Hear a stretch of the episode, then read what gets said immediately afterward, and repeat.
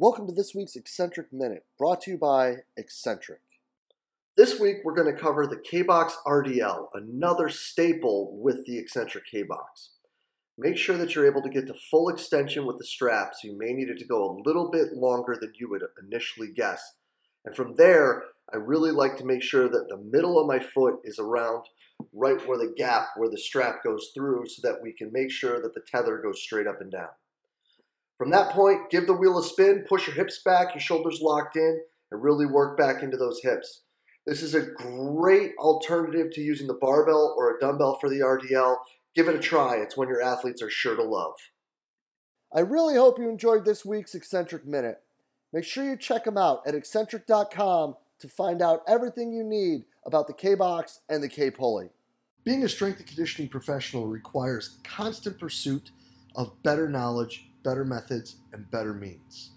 But what if there was a place where strength and conditioning coaches could learn from some of the most innovative practitioners in the world, such as Jeff Moyer, Lachlan Wilmot, William Wayland, James the Thinker Smith, and Keir Wenham Flatt? Well, you could find multiple lectures from each of these top level coaches and a few lectures and examples from yours truly as well, all in the Strength Coach Network. The Strength Coach Network is going to bring you well over a hundred different lectures from some of the top practitioners in the world to be your one-stop shop for your continuing education and professional development. So hop on over to strengthcoachnetwork.com slash CVASP today and get your 48-hour trial for only a dollar. That's strengthcoachnetwork.com slash CVASPS to get your 48-hour trial for only a dollar. I look forward to seeing you in the Strength Coach Network. Katie, thank you so much for spending the time with us today. Absolutely. I appreciate you letting me on the podcast. Yeah, well, it's good to catch up. I'm glad things are going well out there, and I think that uh, I think that probably a good spot to start. You know, the last time we talked was during CVASPS. You had an awesome presentation about you know what you were looking at, what you were building, and how you were going to get all of the the young women that you get to work with, you know, back into it. So really now, this will come out early October. Where's the cards now? Where where has this gone, and what have there been sort of alterations that have been moving forward? Well, uh, basically everything that I covered in my talk is now irrelevant because we didn't really do hardly any of what I was hoping we'd be able to do, uh, given the protocols and you know every day. You know, our athletes were, were able to come back in June, which June 8th was our report date, and I know that that is leagues ahead of probably 99% of the other programs, especially women's programs that are out there. So we only missed about seven days of our normal training time. So lucky for us, we were able to get our athletes back on campus. However, nothing was the way we were expecting it to be. So we had to limit the amount of time we could be in a weight room.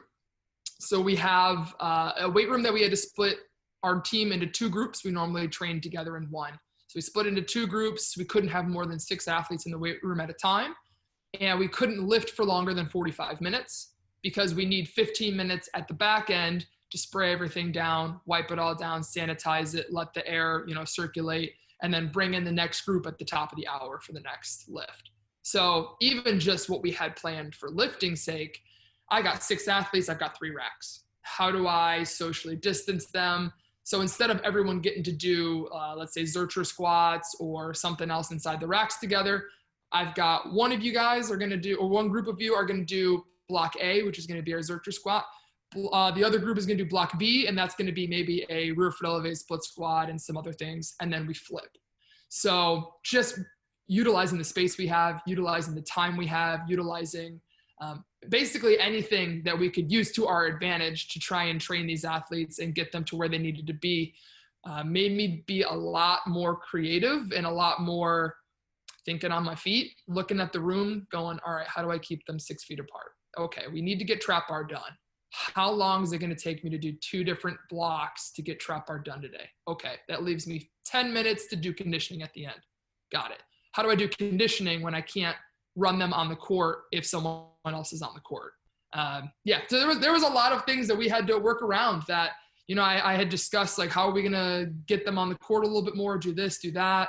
how are we to make sure that we're you know developing some load tolerance with our athletes and i kind of put up like an MAS grid which we utilized a little bit but not as much i would have as much about as i would have liked to because we're limited not only 45 minutes in the weight room but we were limited to 45 minutes on the court because we needed to clean the basketballs clean the backboards spray the nets and wipe the floors between every single group so they were on the court for 45 minutes. They'd be in the weight room for 45 minutes. So we can clean and stuff in between. So if I took them to the court, that took 45 minutes of their basketball time that they only got each day.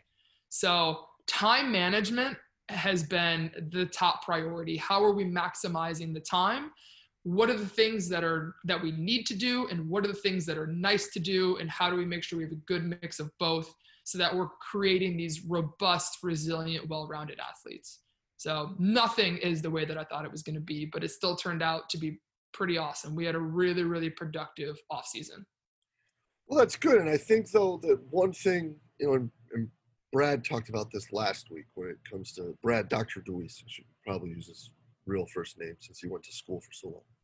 Um, it's just how really like people in, in, in this little area of sport, one thing that we're very used to is being kind of on our toes and problem solving and figuring things out really kind of fighting for ourselves and what is important and best for the kids. And i think that that's probably something that's helped a lot of us be able to continue to navigate you know through this is that our ability to think on the fly and still have the big picture long game in front of us um, with these constant curveballs that have been thrown have been really beneficial.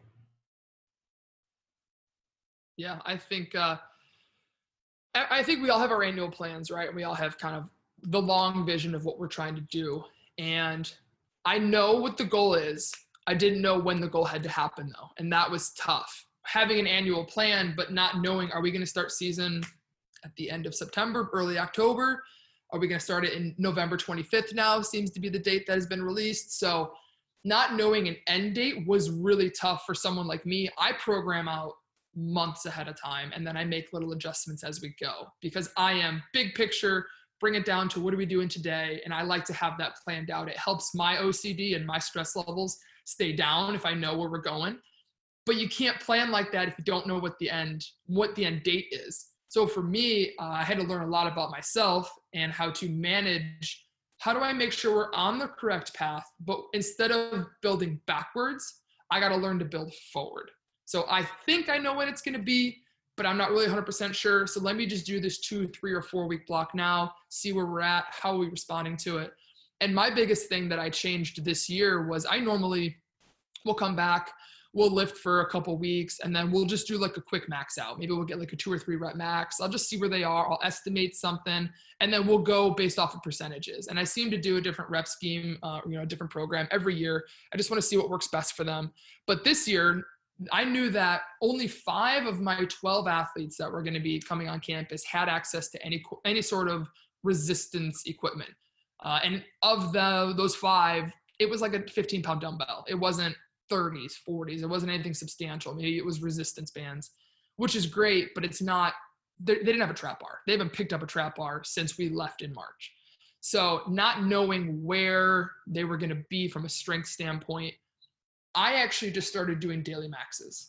So, come in day one, we're going to do trap bar. We're going to do four sets of five. I want you to build up to something that feels moderate, moderate heavy. Give me like a six or a seven out of 10 today and I just had them recorded on their sheet. And the next time we came in on that next Monday, doing the same lift, doing trap bar again, we're going to still do four sets of five, but you got to beat what you got last week. So now here's your working daily max. You have to do at least five pounds more than you did last week. And we would keep those same rep schemes for two, three, four weeks, depending on how big the jumps they were making. And then I would drop it down a little bit. So now we're going to do four rep daily maxes.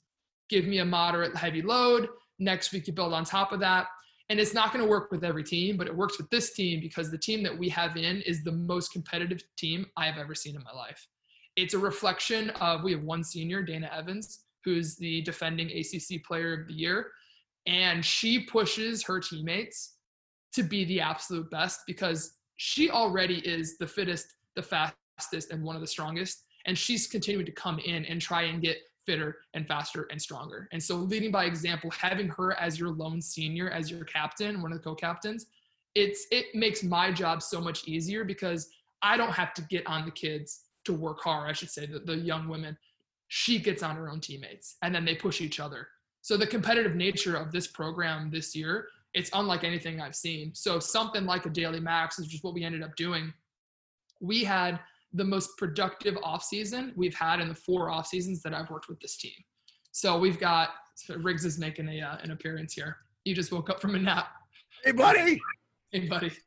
Uh, you know, we have we have kids who are knocking off, you know, a tenth of a second on their three quarter court. We've got kids that are jumping six, seven inches longer on their long jump. We've got uh, kids who are putting.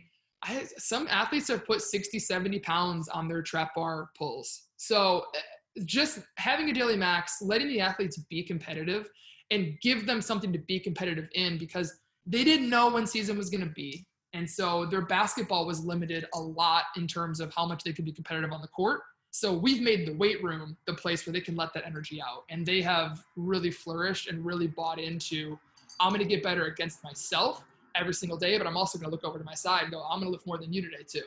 So this this program, this team has made my job so much easier and so much more fun. And getting to think on my toes and you know be a little bit more creative has made me a better coach as well. That's awesome. And if you're just listening and you're not watching on YouTube, you're missing because Riggs is awesome. And if you don't follow Katie on Instagram, not just for the training stuff, but also for the dog parenting that daily- goes on, Yep. it's uh, you're missing out more than anyone else. So keep listening and then come back for the dog shots during this because he, he's awesome. He's I can't believe how big he's gotten already. 60 Um, pounds of muscle. dude, that dog's gonna be massive. I'm hoping so. Yeah. but no, you know, I think that like what's really awesome to hear about that is like kind of the cool way to term something like that, where you're just using simple progressive overload, like you know the principles that actually work is just minimal effective dose, and like that's kind of that was really cool. And now people are saying, well, is it the right thing to do? Yada yada yada, because they want to misinterpret what it means. But whatever, we can go on that tantrum another day. It's probably a beer talk but using the simple things when they haven't done anything for a while kind of is the message that a lot of people are giving is that is that is allowing the athletes to be successful because it's putting them in a position where they can be successful mm-hmm. Yeah, it's it's kind of marrying together the competitive nature that they're already going to have and then letting them compete against themselves because they a lot of them did not step into a weight room from March until my athletes came back in June. Some people's athletes aren't coming back until August, right? And so I didn't want to be in the position of starting to prescribe loads and percentages based off of old maxes that I don't know if that was going to be the right move. So I did I I regressed everything back to the point of just, hey, be better than you were last week. That's what we're going to do. Progressive overload. And you know what? It worked. It worked. And, and it, it's not going to work for every team because they have to be competitive. They have to want to beat who they were last week. If you have athletes that don't care, who are like, yeah, I'll just like lift whatever you say, they're only going to put an extra two pounds on the bar every week. And technically they'll still get stronger, but they're not going to see the strength gains that I've been lucky enough to see with this team because they're not just going to go up two pounds. They're going to try and go up 10 pounds week after week after week. And as we start to bring the reps down, the intensity starts going up and they start feeling stronger and they start feeling faster and they're seeing the results that, you know, you love for them to see. It's like the weight room is going to make you better at basketball. It's why, that's why we're in there. We're in there to make you better at basketball. We're in there to uh, minimize your risk of injury. We're in there to try and win more. So allowing them to get those wins every single day, whether it's just I picked up a, a, dumbbell that was five pounds heavier, or I put five more pounds on the trap bar today, that's a win.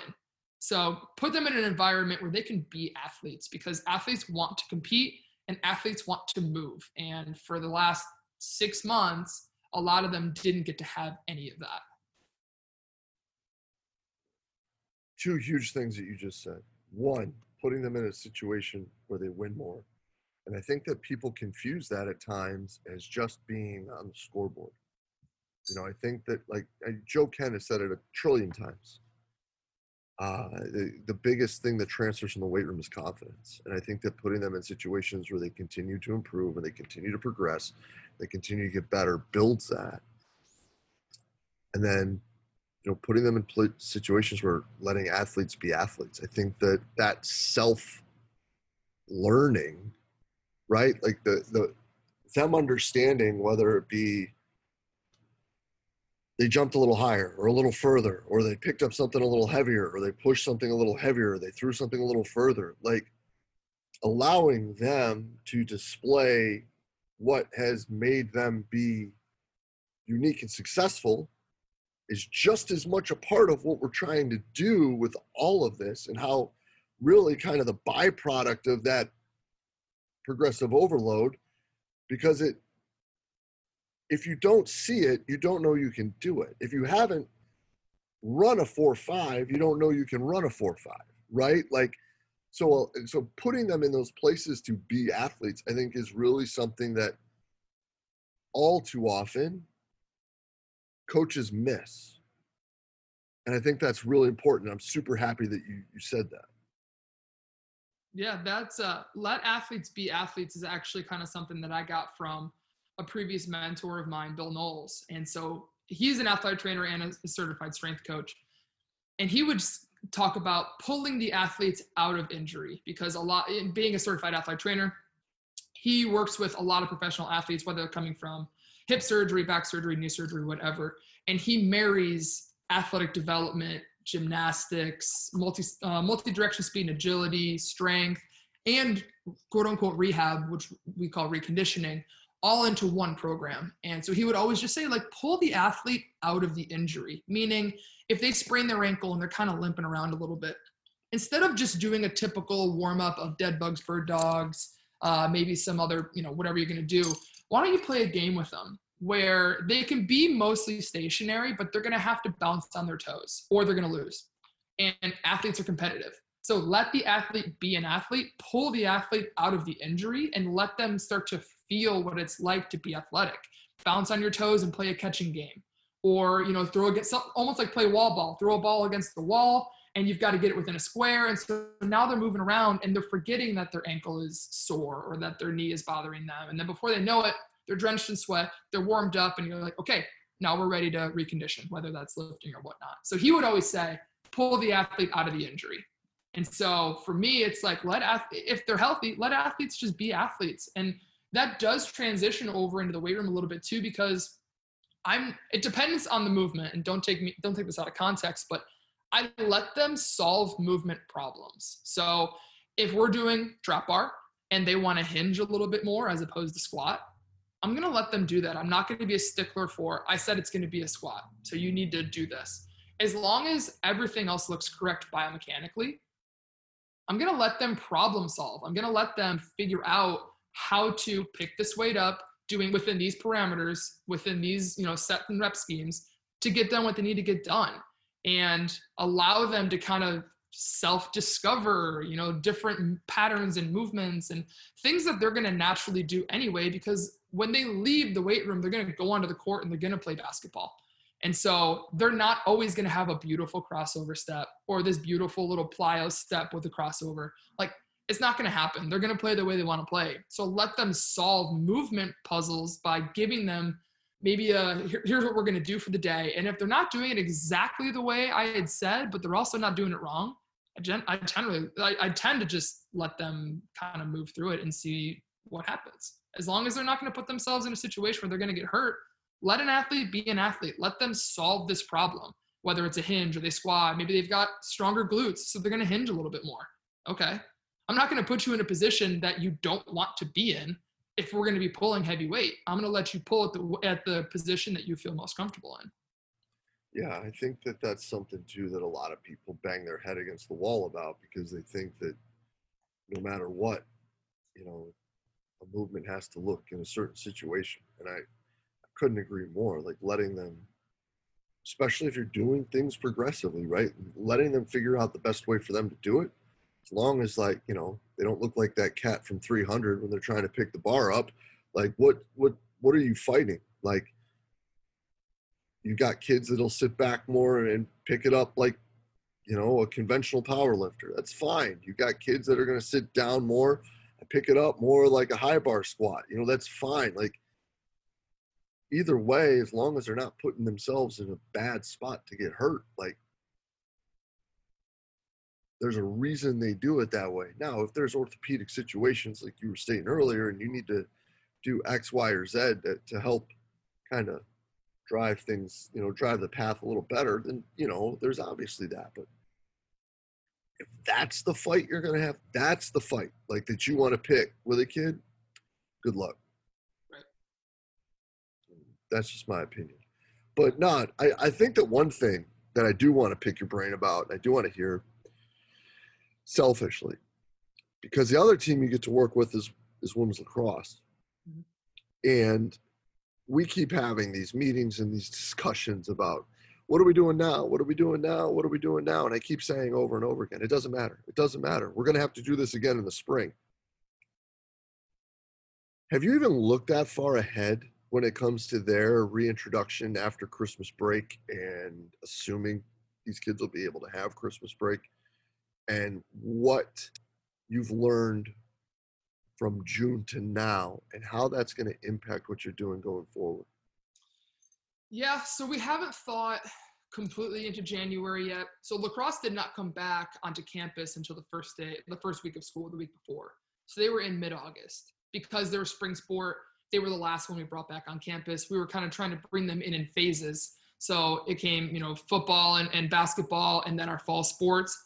Half of our fall sports then the other half of the fall sports, then some of the winter sports like swimming, and then the last ones to come in were the our spring sports. So what we've done with them is we've just put them in the slow cooker and whether or not I think they did their packets while they were at home, everyone is on the let's start from scratch plan. Because we have the time. We're not playing fall ball games for lacrosse. I'm not sure about some of the other spring sports, but so we don't have to get them ready by you know november or like october. So we're just taking our time. We're starting to do you know some MAS work. We're starting to load some volume on them our coach was awesome. He has been really slow on increasing the amount of lacrosse that they're playing. So we didn't come right back and go right into you know a full hour and a half practice or something like that or hour practice. He started with like 30 minutes of lacrosse the first week. And the second week, he got up to about 45 minutes of lacrosse. And the third week, he's up to about an hour. So, know, we've we've just been really slow and careful with them, and just wanted to see where they were. And I think most of our kids needed that time because even if they were doing the packet and they were at home, some of them did have resistance equipment, but they're not doing the conditioning and the weightlifting at the intensity that they're supposed to be doing it. Like it's different when you're in the Marshall Center and I'm in your face and I'm like, put weight on the bar, and you're like, okay or you're at home and you're like, Mom, when you're done with that, can you come spot me? I have to bench today. You know, like understanding that they all needed just a reset. So we've been going slow. We're gonna have to quarantine, I'm sure, when we come back in, in January. We don't know what you know January is going to look like yet. Like, are we going to have to rush them back and get them ready for games at the end of January, like we normally do, or are we going to have a little more time? Like, usually the first week of February is lacrosse's first games maybe they push it back a little bit and that would be great because that would allow us to just take a step back again reassess where we are. What you know how much did we lose from when we left in in the fall and came back in january? But yeah we're we, we don't know yet. We don't know yet and it's not worth putting the stress in to try and come up with six or seven contingency plans of just let's just do a really good job this fall and prepare them the best we can so that when they do go home when they come back hopefully they won't have lost you know too much and we can pick up in a decent place and maybe we'll have a, an extra two weeks or so to get everybody back to where they need to go and then you know hopefully from there we're, we're good to play games. That's the plan. Yeah I, my, my big thing with it right now you know looking at it when, when all these young people are going to come back is if they all leave before thanksgiving we're looking at six to eight weeks again. And the problem with spring sports is more often than not, there are people going to places where they're not able to do things outside and they're not able to condition. And I, I think that, you know, what we keep talking about here is what are we going to do in order to make sure that people are in the best spot to be in the best spot. And if we're going to give them basically an eight week detraining period, and they're going to have to quarantine, assumingly, for 10 to 14 days when they get back, the best thing can't be games in January or early February. You know, like,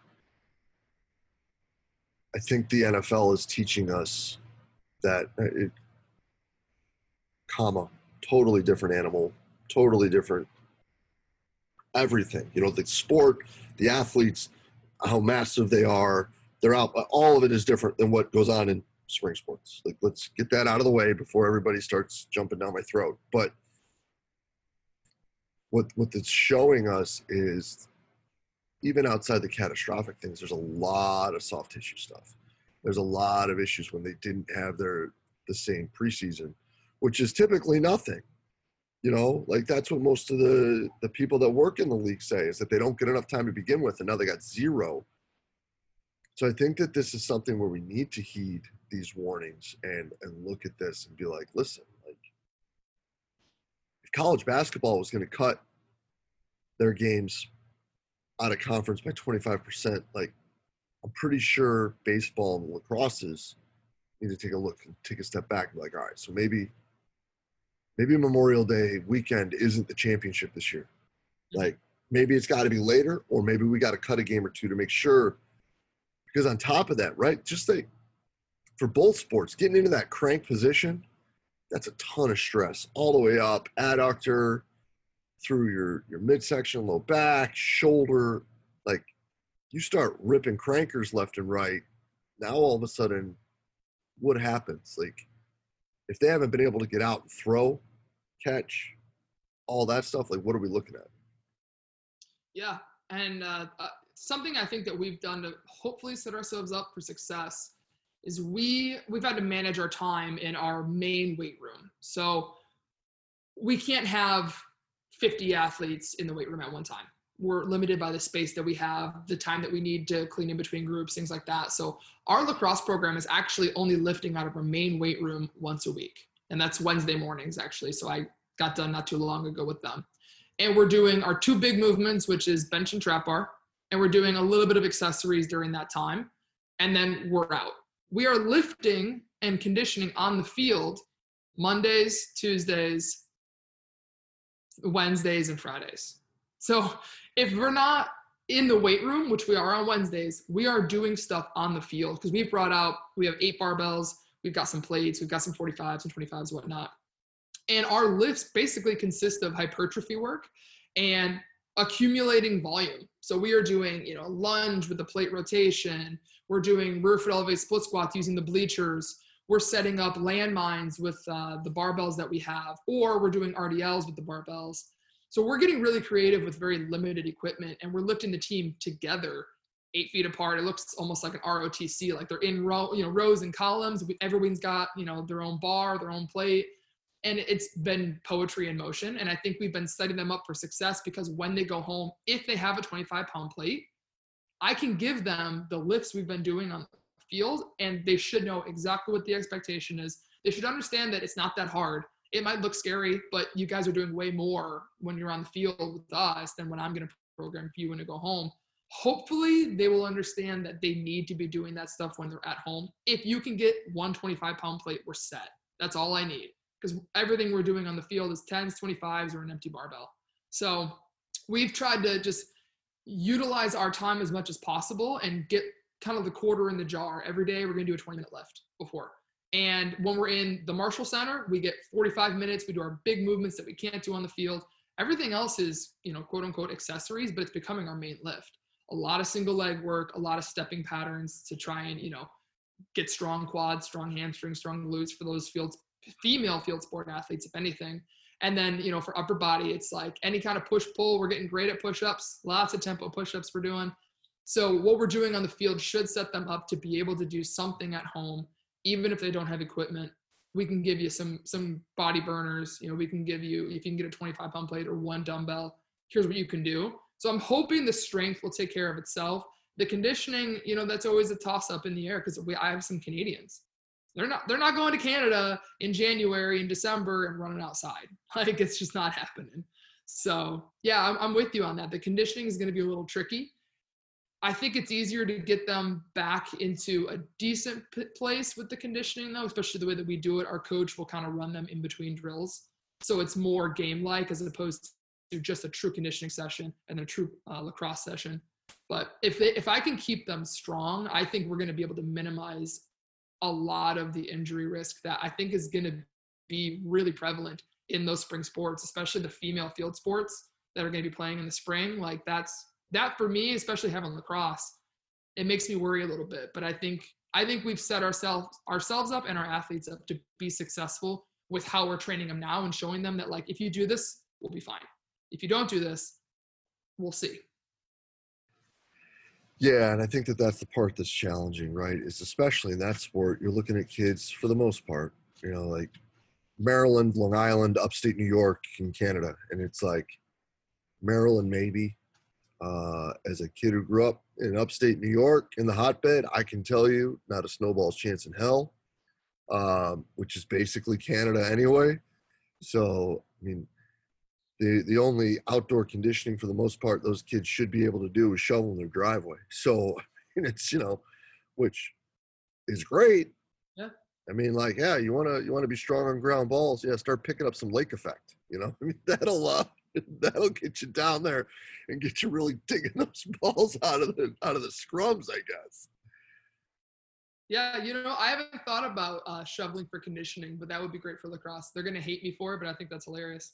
Maybe maybe I'll throw that in one day, see if any of them notice. I'll see who do, who does their packets or not. When I say good shovel for 30 minutes.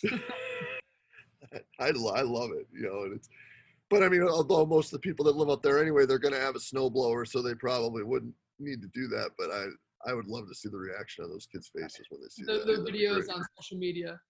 Do, doing my winter packet. Thanks, Katie. How's yeah.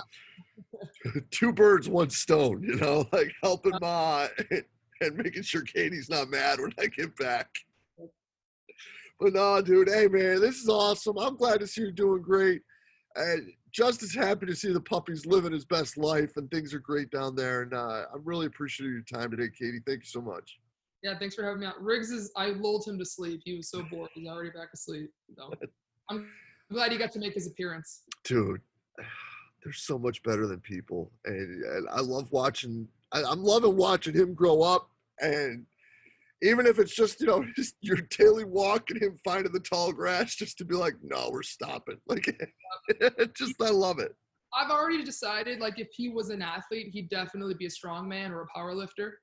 Like he's got he's got the hips forward he's got a real big barrel chest got zero cardio. Anything longer than a mile and a half i better bring water and i better find some shade for him. Love it that's the best. Well listen we'll be in touch real soon katie. Thank you so much. Cheers. Yes thanks